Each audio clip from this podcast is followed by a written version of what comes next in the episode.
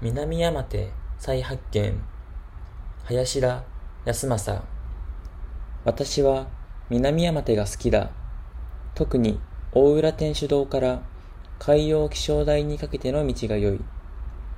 敷石の重たい白さも木造洋館のくすんだ灰色も飴色の石垣も。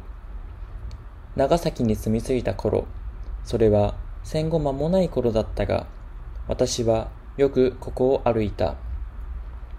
梅ヶ崎の海岸通りから一気に大浦天主堂への石坂を歩く。ちょうど私の歩幅ずつ白い外国船を浮かべた港の紺壁がせり上がってくるのも高みから俯瞰すれば混乱や窮乏や腐敗がそれを感じられない歪んだ街並みが広がってくるのも当時の私には言いようのない楽しみだった。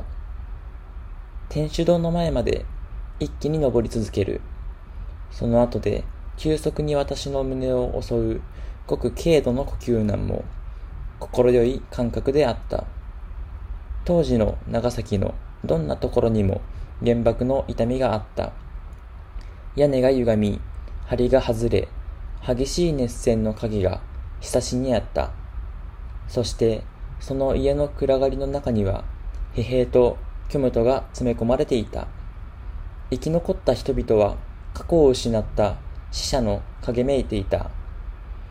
大陸から引き上げてきた私の内部の長崎の美しいイメージは生き返らなかった。